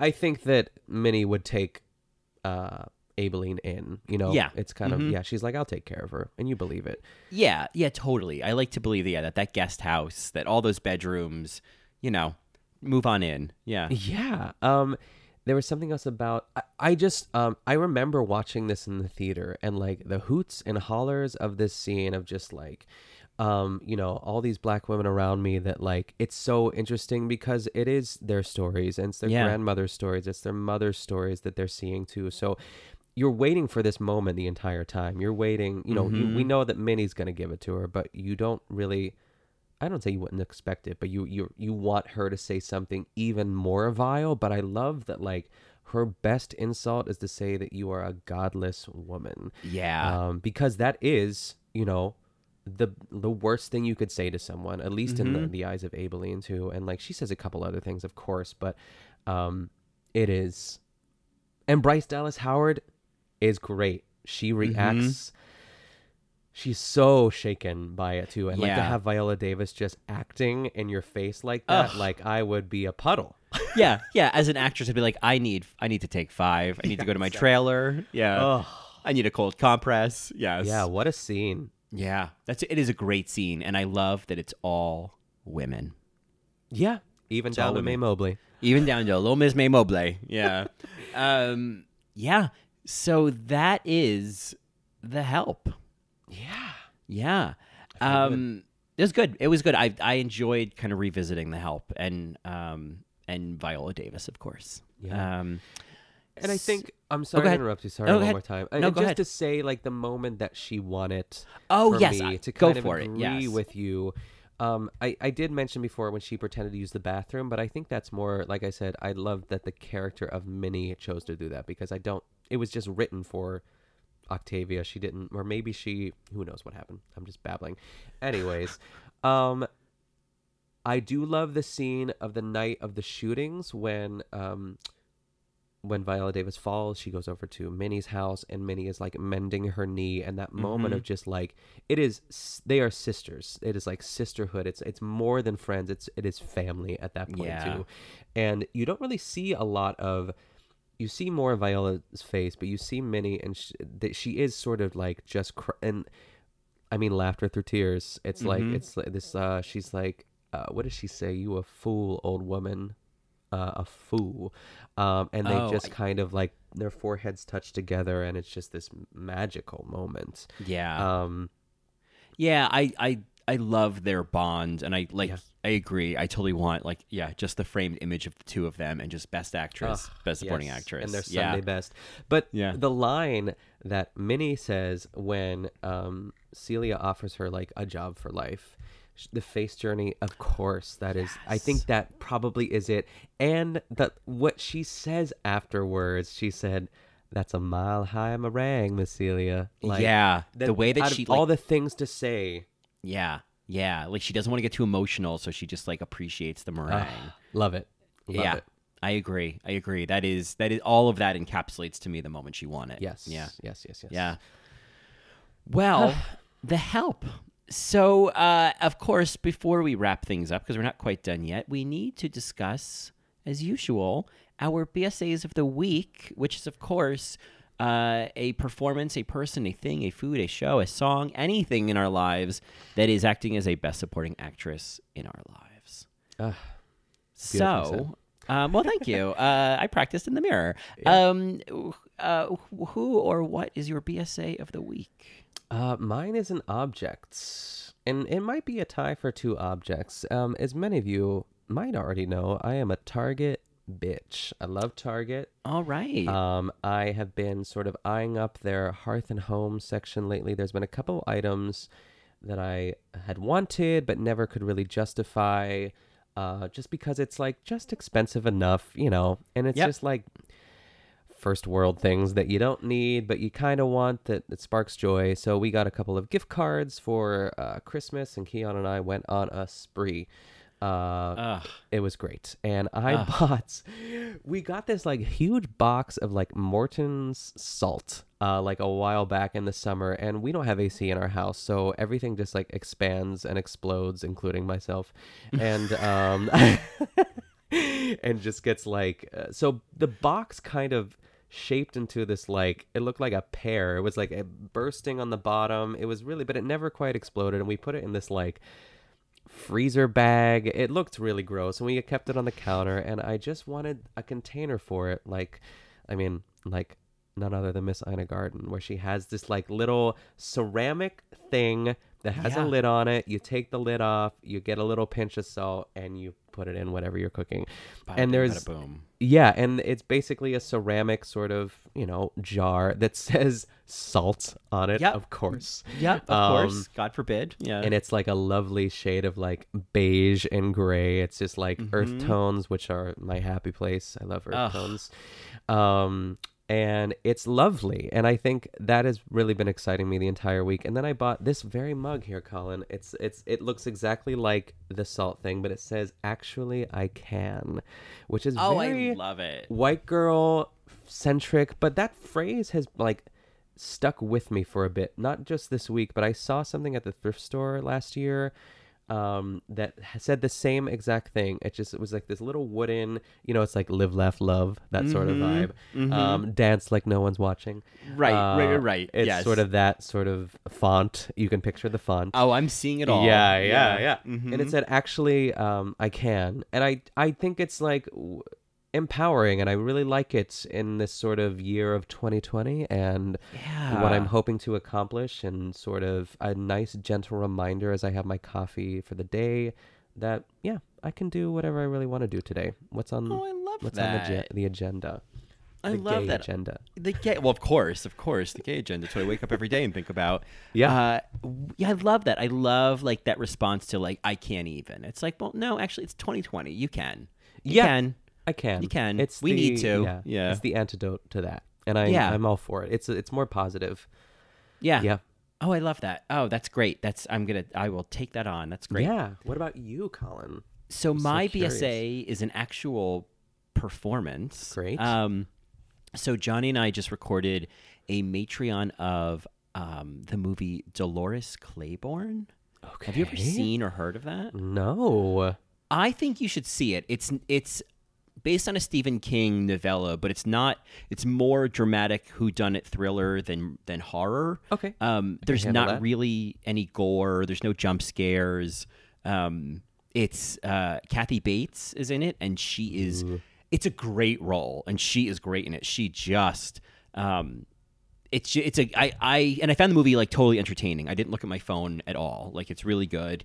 Um, Jennifer Jason Leigh is in it, and she's not as great. Sure. But the BSA for me is, it, it is. If and when you watch this movie, you will be shocked that this did not get any nominations whatsoever. Wow. Okay. But it is a British actress named Judy Parfitt who plays this woman Vera, who Kathy Bates' character works for. okay. I'm looking her up right now. she is it, it's such a great role it has so many great moments it, it is gay whistle tones through the roof i mean i can't believe it like zero nomination zero recognition she is so good like I- it's Yeah. go- keep, keep going. just keep going. like I, I feel like you you will fully I would freak appreciate out. you Okay. would it's so much of what i think you there's moments that i think you'd fully respond to Interesting. I I th- actually almost thought she was someone else when I saw her picture. It's like the theme of this episode. Like who Mm. is who is Judy, Parfitt. She's Yeah. not Bryce Dallas Howard. yeah, exactly. Um, I mean, I love. Now, was this a movie that you had known of and heard of? Was was it like a Johnny suggestion or like a Mary that emailed in, or who was it? It was Johnny definitely knew this movie and like was a was a fan of it. I was aware of it and I knew like w- like three things about it. And Okay. so this was the first time I was seeing it.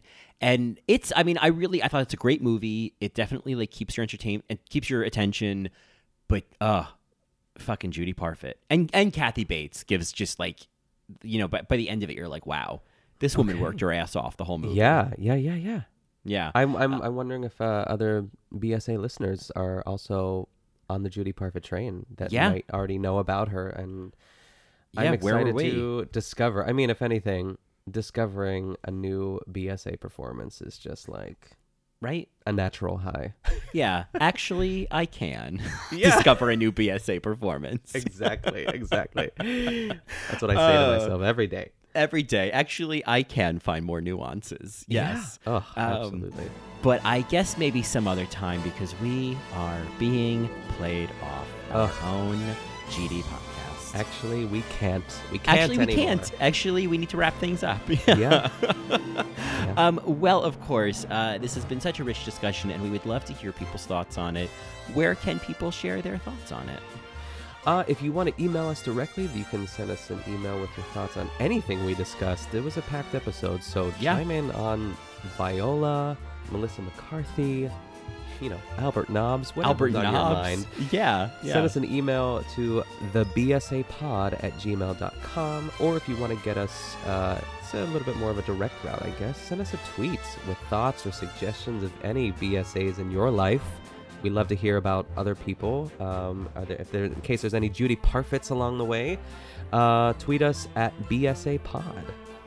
Uh, and of course, if you want to hear more of me, you can find me on In the Details, a celebration of nuance, or All Right Mary, talking about uh, drag competition reality TV shows. Um, and you can find me on Twitter at Colin Drucker or Instagram at Colin Drucker underscore.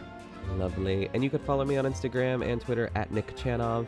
You can also find me on this Girlfriend's Cocktail Hour and the No Good Very Bad Gay, both other podcasts that I sometimes contribute to. Yeah. so keep your peepers peeled, you know? Exactly, yeah. Yeah. Well, uh, we would like to send a very special thank you, of course, to Octavia Spencer, to uh, Bernice Bejo, to Carey I mean, Mulligan's many nominations. Yeah, one thing we didn't get into, but it's fine. We'll talk about it next week. Allison Janney, um, just a, her roller coaster of a performance too. It's it's great. It's classic Yeah. Allison Janney. You know, Um, maybe we'll do a full Allison Janney episode. Oh, that would be amazing. Um, yeah, all these women in this movie. To, to if I had a glass of champagne, I would just say to more women in movies, like female-led cast. Like I'm looking at my cast list here that I wrote down, and I think there must be at least 13 or 14 women Yeah. that are featured uh, prominently in this movie. It's just great. So if anything, Yeah. we have this movie to thank for that. Yeah, at least we have a bunch of ladies in a movie, and um, we hope that there are more ladies in movies, and that is not, as they say, that. I was trying, it didn't work.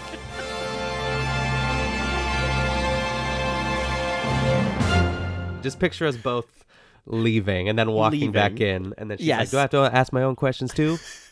Next. yeah.